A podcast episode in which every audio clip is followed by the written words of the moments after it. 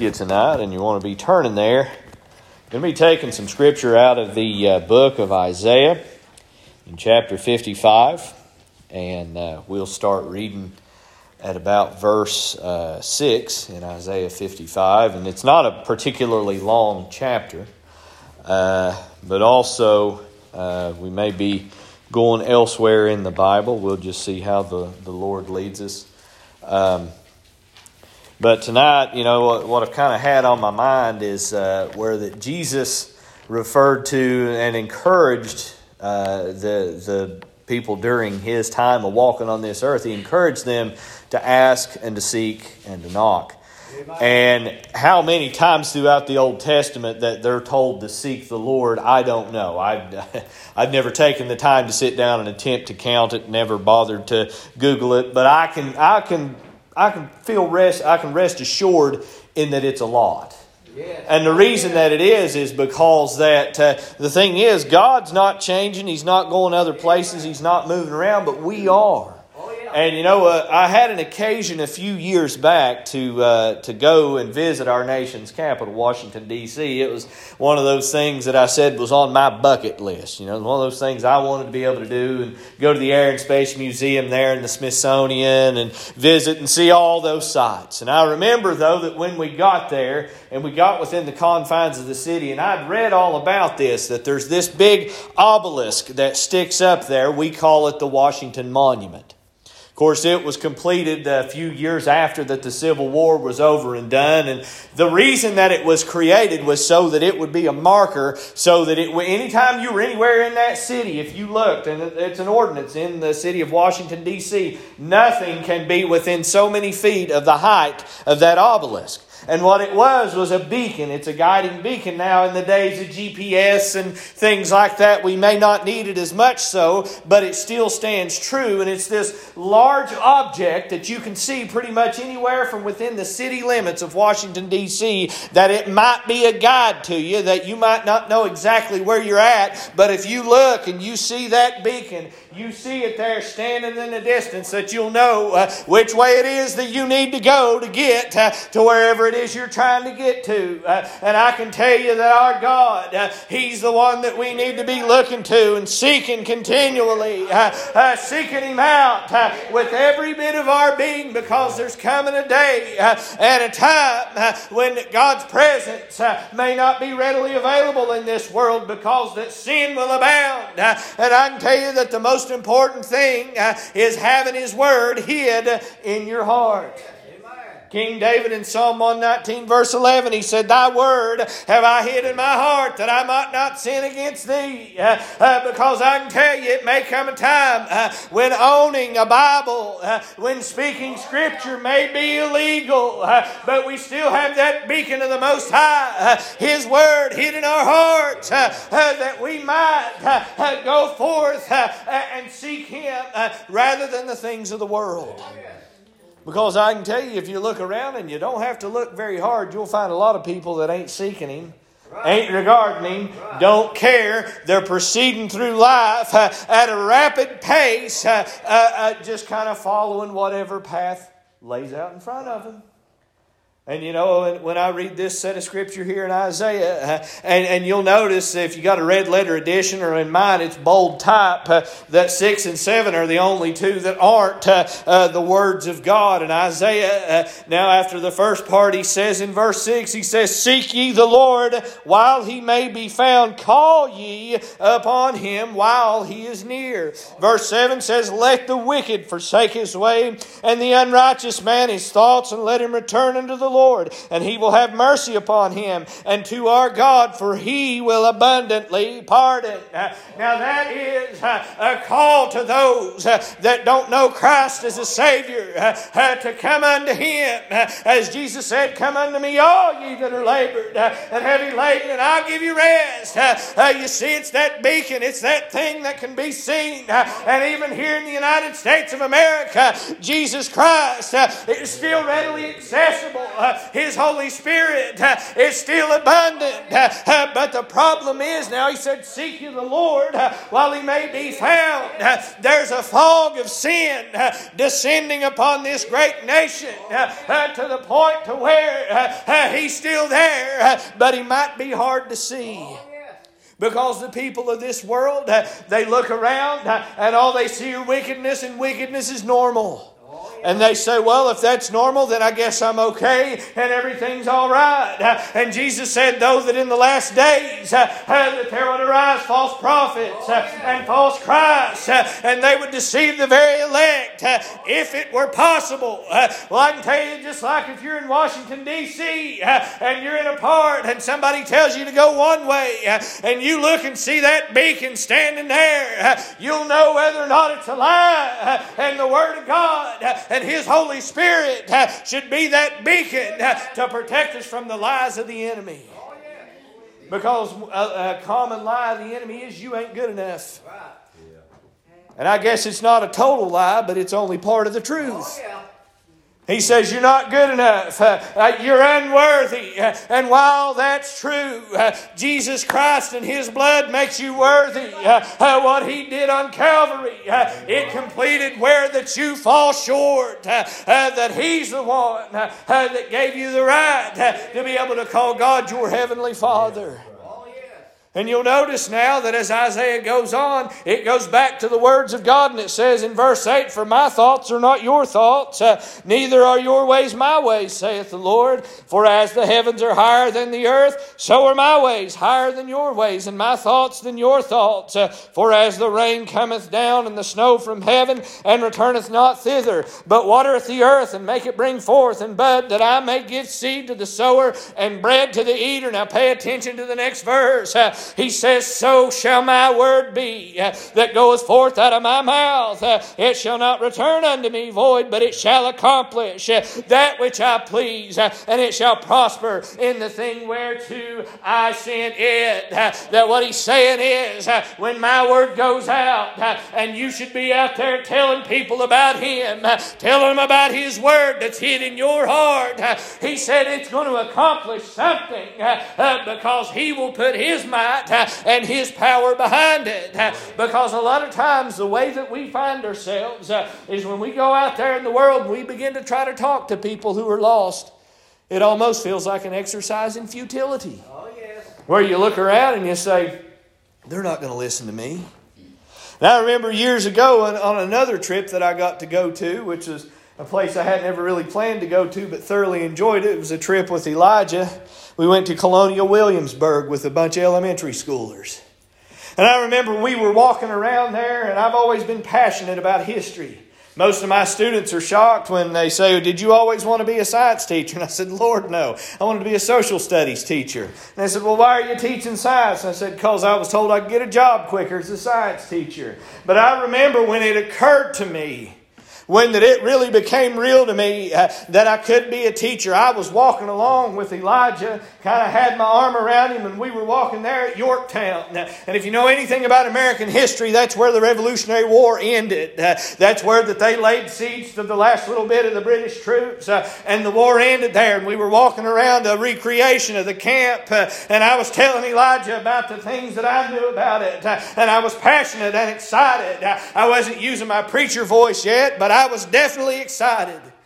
And next thing I know, there was a crowd of people around me listening to me bunch of little kids and stuff. And I remember thinking, kids won't listen. They don't want to hear what an old fuddy duddy like me has to say. Uh, uh, they won't hear you out. Uh, uh and yet I looked around and kids were standing there and they were asking me questions. Uh, parents thought I was a tour guide because that I knew so much about it. Uh, and it occurred to me that people will listen if you have something worth saying, if you believe what you're telling them. and I tell you this, I believe this word more than than I believe anything I can see uh, or feel uh, or directly interact with. Uh, and this 11th verse of the chapter 55, uh, I believe it with all my heart. Uh, and when Satan shows up uh, and tries to tell you don't witness to them, you just look at him and say, Isaiah 55 11, now beat it. I got work to do. Because there, Satan doesn't savor the good things of the Lord. But God said, You say it, I'll make it work. You write the check and he'll back it. You go out and work for him, and he guarantees that you're going to be successful in him. Because notice the accompanying verses. Verse 12 For ye shall go out with joy and be led forth with peace. The mountains and the hills shall break forth before you into singing, and all the trees of the field shall clap their hands. Uh, uh, that he's saying, Look, uh, I'm going to pave your way. Uh, you go out for me, uh, I'm going to make it work. Uh, now you'll notice at no point did he say it's going to be easy. you're going to have to walk the walk, you're going to have to talk the talk, you're going to have to go out and do the work. You see, because a lot of times, and, and I've thought about this, you know, there's lots of beauty in this world, lots of natural beauty, and you can see the sights. And I would love to see more of the countryside than what I've seen in my life. And maybe God will bless me with an occasion for that. But some of the most beautiful things that I have ever seen in my life have been when somebody has worked with God.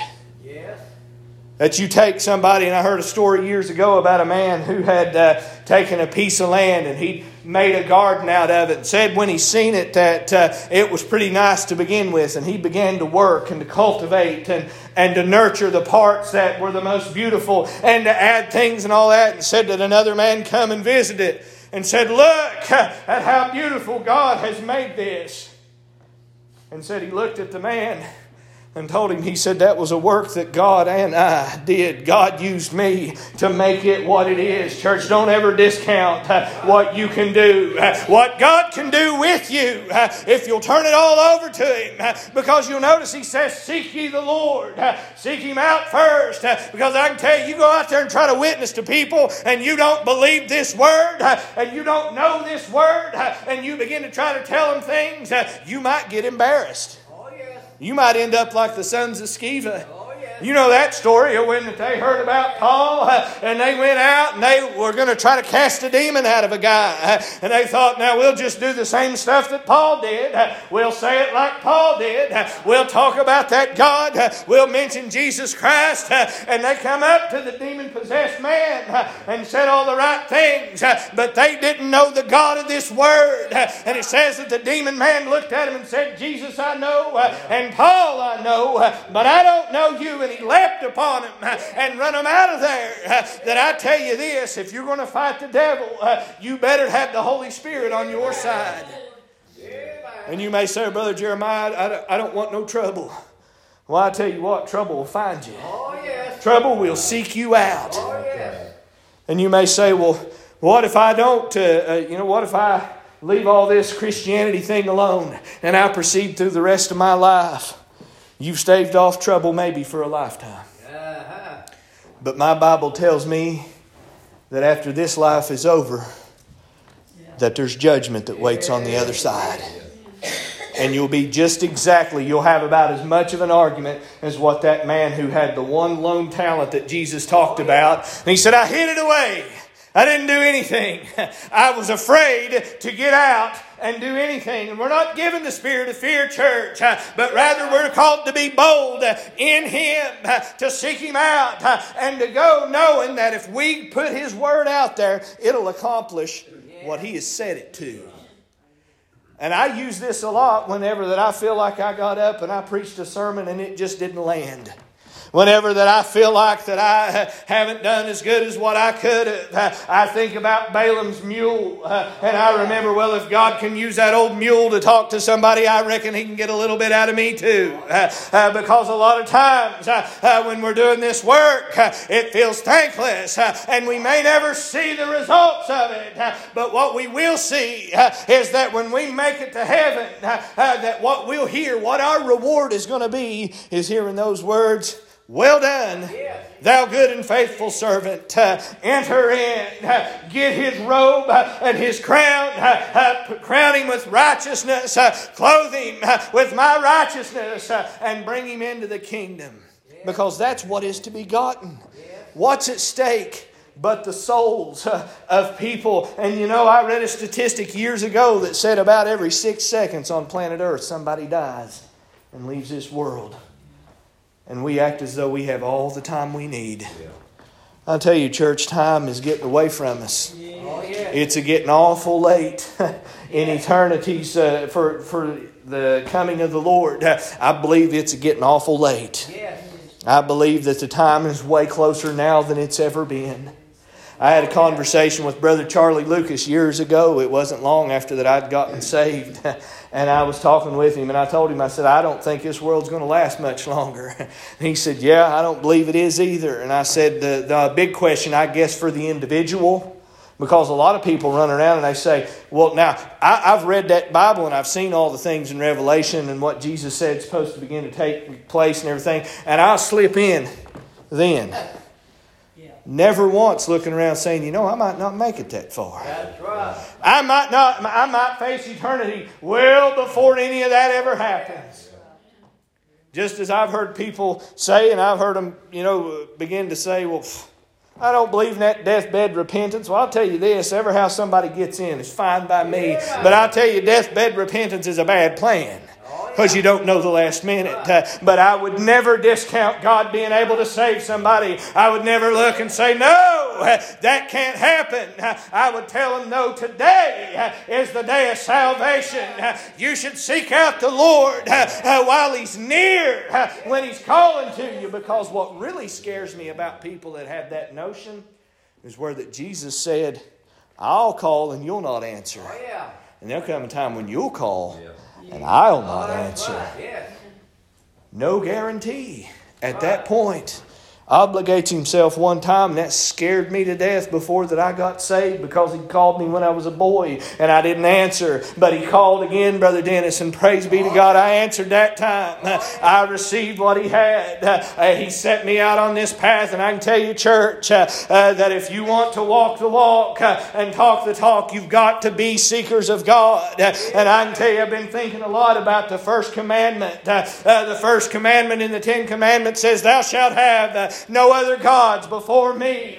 And you think about that, what that means is don't put anything or anybody in this world before God in your life. Because if you put Him first, you'll be able to take care of all those other commandments rather handily. And you see, I, I think about, and we're not going to take time to turn there, but if you were to turn into the book of Daniel, and Daniel's one of those books I find myself reading regularly. And if you were to turn into the third chapter there, and when it is now that it begins with a decree and it ends with a decree. It says that at the beginning of it that Nebuchadnezzar had this big old image set up.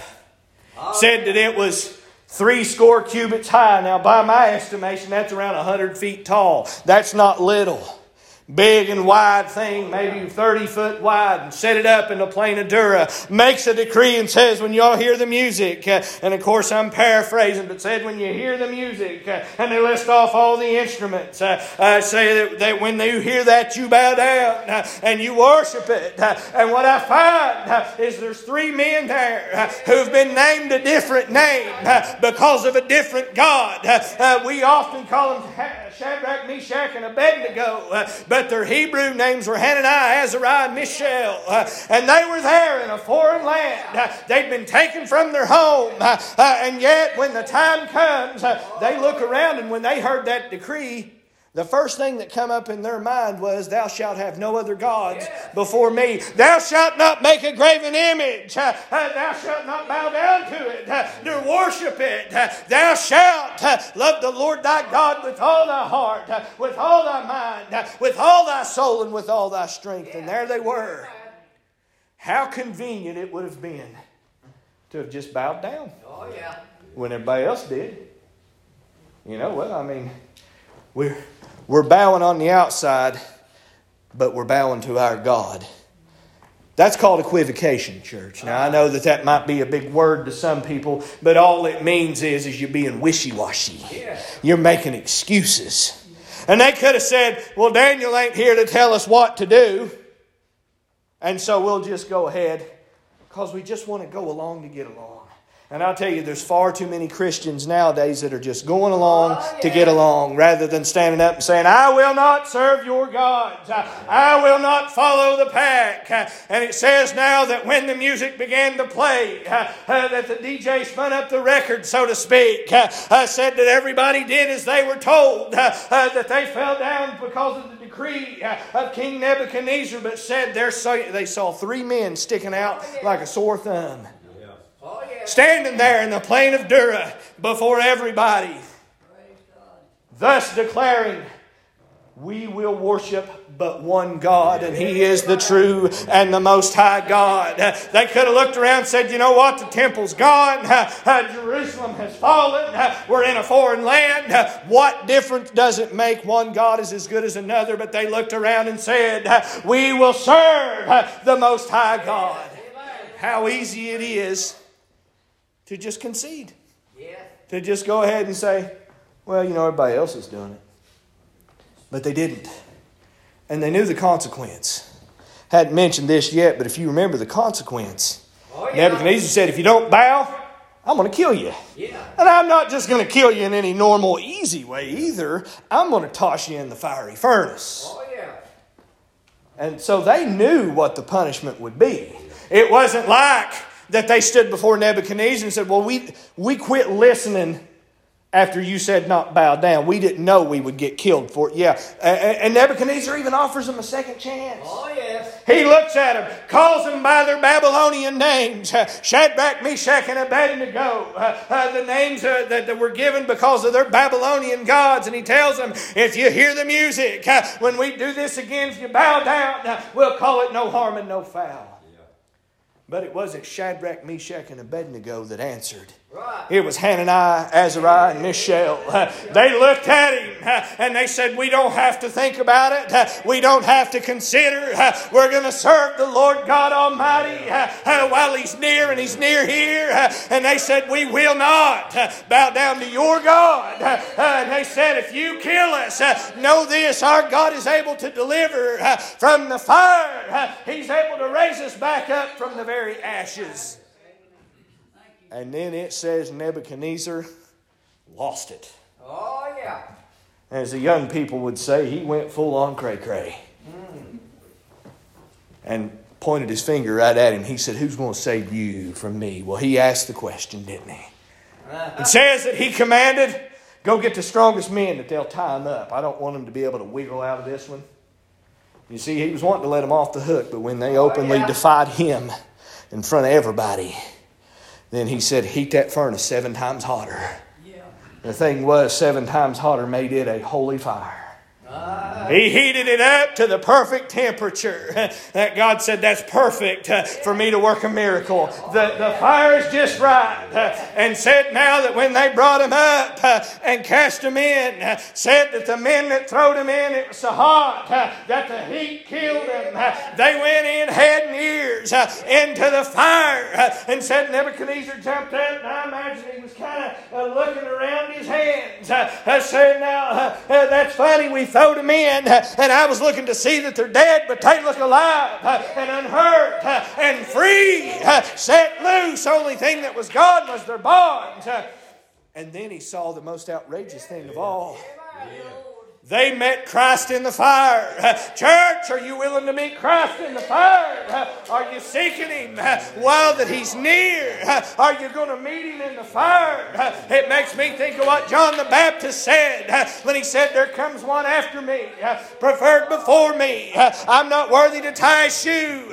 He said, When He baptizes you, He'll baptize you with fire and with the Holy Spirit. And they went in there and then walked right back out. Yeah. They came back out. The most astonishing thing of all. They came right back out of the fire. They smelled of their clothes and said they don't even have the smell of smoke on it. The fire, the way they describe it, and I love the way they put it, said the fire had no power over them. I imagine an astonished Nebuchadnezzar standing there and maybe looking over at the other wise men, being like, What do we do now? You know, I tried to kill them and they wouldn't be killed. They come out unkilled. Oh. What are we going to do now? But you see, chapter 3 in the book of Daniel ends with another decree where that Nebuchadnezzar points at everybody there.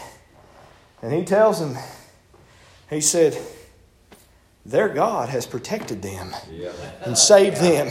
they serve him diligently. And he said, Don't you dare ever say anything against their God. Because your God can't do that.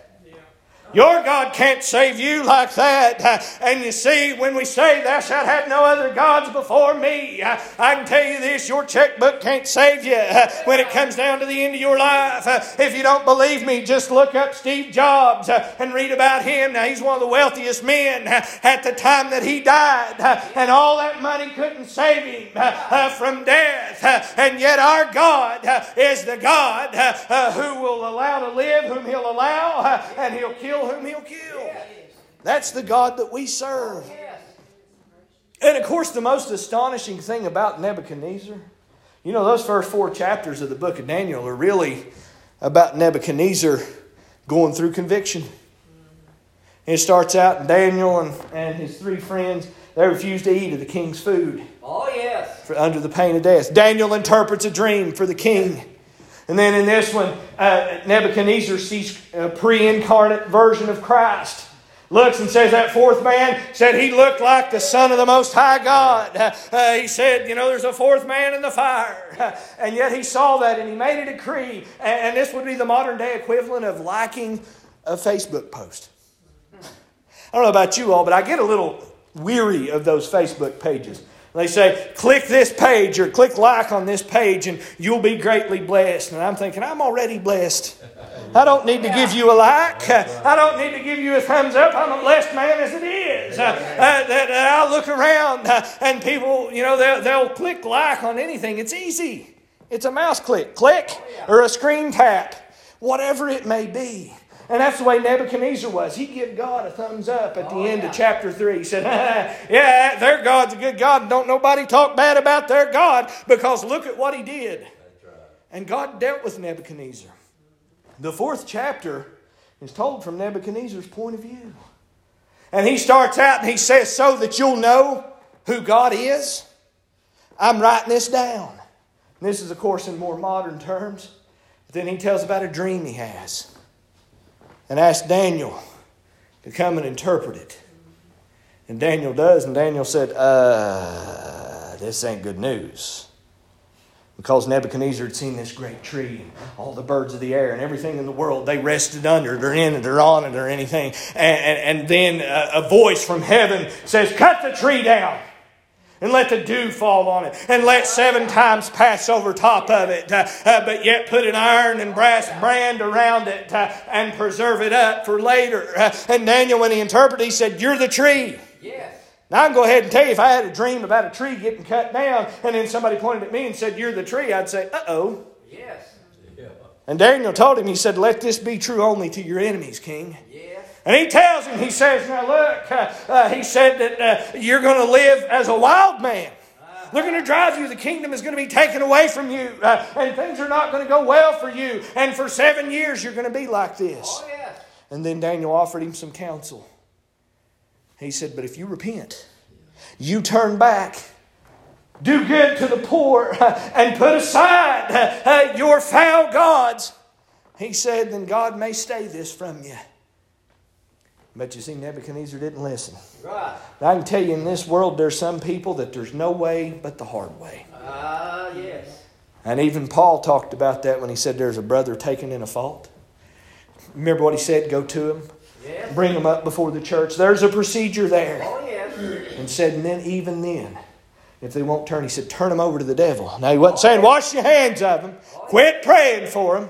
Don't suffer long with them, but he said, turn them over. He said that maybe in the destruction of their body, that at the last, they may turn back to the Lord. Yeah. No way but the hard way. And Nebuchadnezzar, it said about a year later, And I don't know about you all, but it's real easy to forget something in a year's time. Oh, yeah. And Nebuchadnezzar was walking around his palace just looking around, impressed with himself and in his nice robes and his nice gold crown and whatever else he had on. Maybe uh, in today's terms, he had a, a $300 pair of shoes on and everything and a nice watch and all the latest uh, fashion accessories. He looked around and said, Man, look at all this that I've got. Oh, yeah. For my glory and my majesty. And God spoke. Oh, yes. And it says that just exactly as Daniel had told him it would happen, it did. Seven years went by. He was driven from among men. Yes. He ate grass like an ox. Oh, yeah. His hair grew out uh, like the feathers of an eagle, it said. Long fingernails. Uh, uh, looked like a homeless person, I imagine. But at the end of the seven years, his sanity was restored Oh, back yeah. to him. Yeah. And you find that Nebuchadnezzar looks up to heaven and he acknowledges the Most High God that no longer uh, is he just giving God a thumbs up. No longer uh, is he giving him lip service, but he believes in his heart uh, that he is the sovereign God, the God of heaven and earth. He said he'll give to whom he'll give, he'll take from whom he'll take. And there's no searching of his understanding because he is the Most High God. Oh. I pray that nobody has to find it out that way. Right. But I can tell you this if it'll get a soul saved, then I say God pour it on them. Oh, yes. That maybe in going through that, they might be saved. I hate to pray that way for somebody, but I tell you, I'd rather do that as to see them die and go to hell. Yes. And you see, when we read Isaiah 55 11, and we go out and we talk to people, whether it's a Facebook message, a phone call, a text message, or Walmart aisle ministry, whatever it is, and we feel led to say something to them, just remember Isaiah 55 11. It's not yours to give the increase. It's not yours to make sure that it grows. You might plant the seed and somebody else will come along and water it. But your job is to do what God has laid on your heart.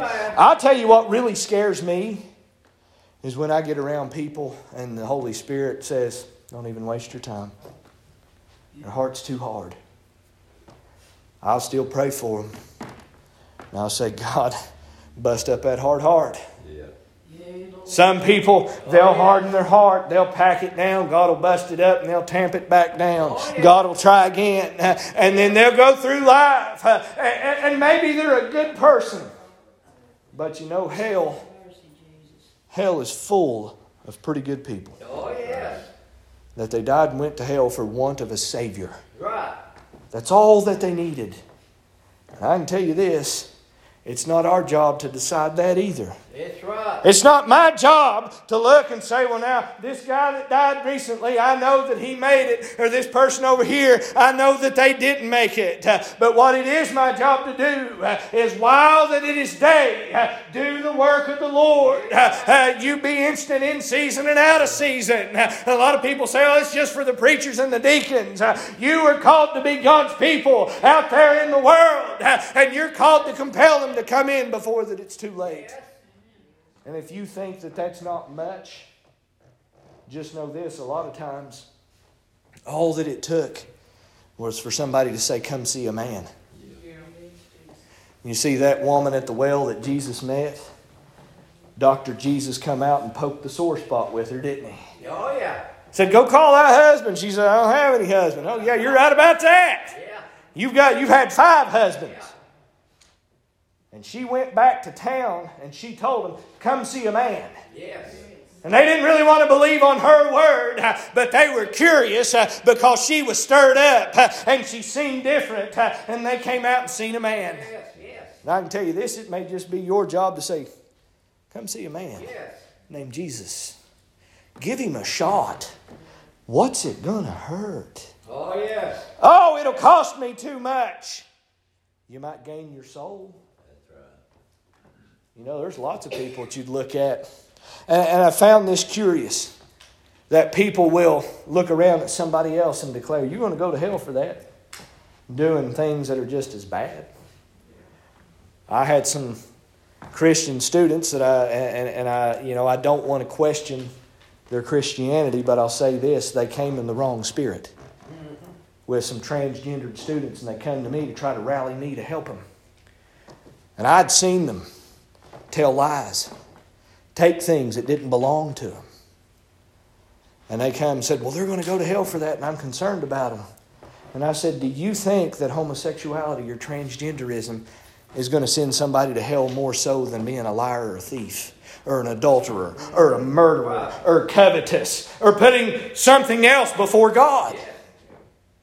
And I told him, and I was out on the long, skinny branches when I was telling him this.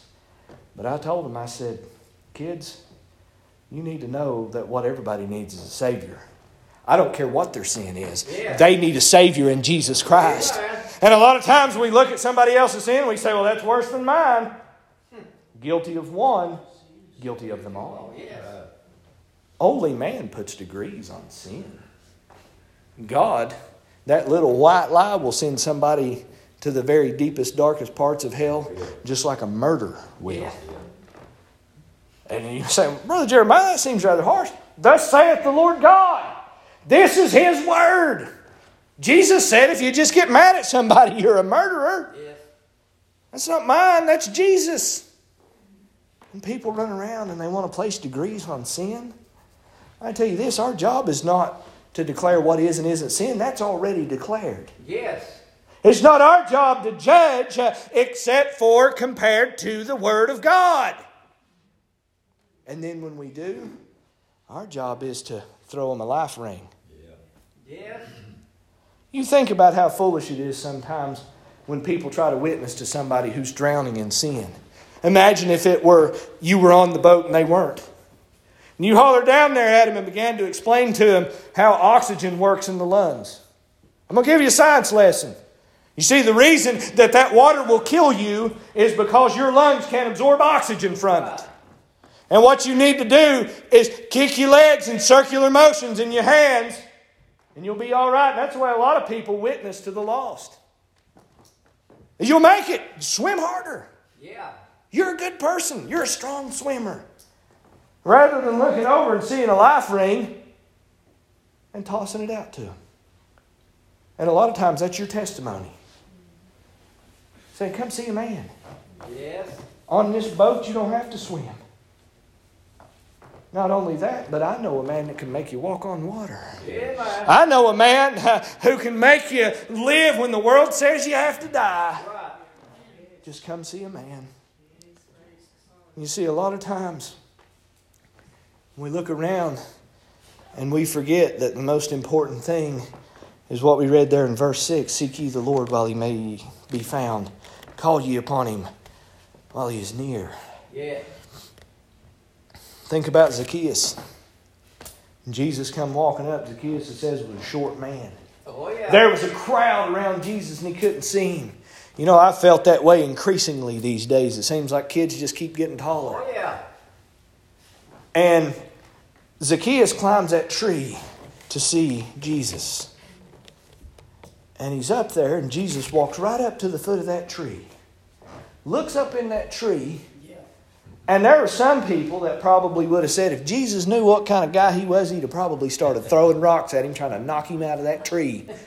Or said, hey, somebody go get a saw and cut that tree down with him in it. Looked up at him and said, You black hearted so and so, what a vile person you are. But Jesus walks up to the foot of the tree and says, Zacchaeus, come down. We're going to your oh, house. Because you see, all he was trying to do was see a man. Yes. He was curious about Jesus. And, brothers and sisters, if you can get them curious, they're a lot more likely to get saved. Amen. And they may be curious because of the life you live. They may be curious because of your personal testimony, not because you can quote Scripture. Right. You know, you can vomit Scripture all over people if you want to, but a lot of times that won't save them. Right. What will save them is when you look at him and say, Look, that's worse than you are. Oh yeah. And he saved me. And if he'll save me, he'll save you. But you see, a lot of times we, we look around and say, Yeah, but I'm just not good at, at, at witnessing to people. Isaiah 55 11 says, If you put his word out there, he'll make it work. You may not know how, and you may not ever see it. I can tell you this one of the things that I've thought a lot about in the last couple of years is when I was a little kid, hearing Dad pray for me when I was a little boy. Call out my name. I thought he was hollering at me the first time that I heard it. I come running down the hallway. He's back there in his bedroom, praying.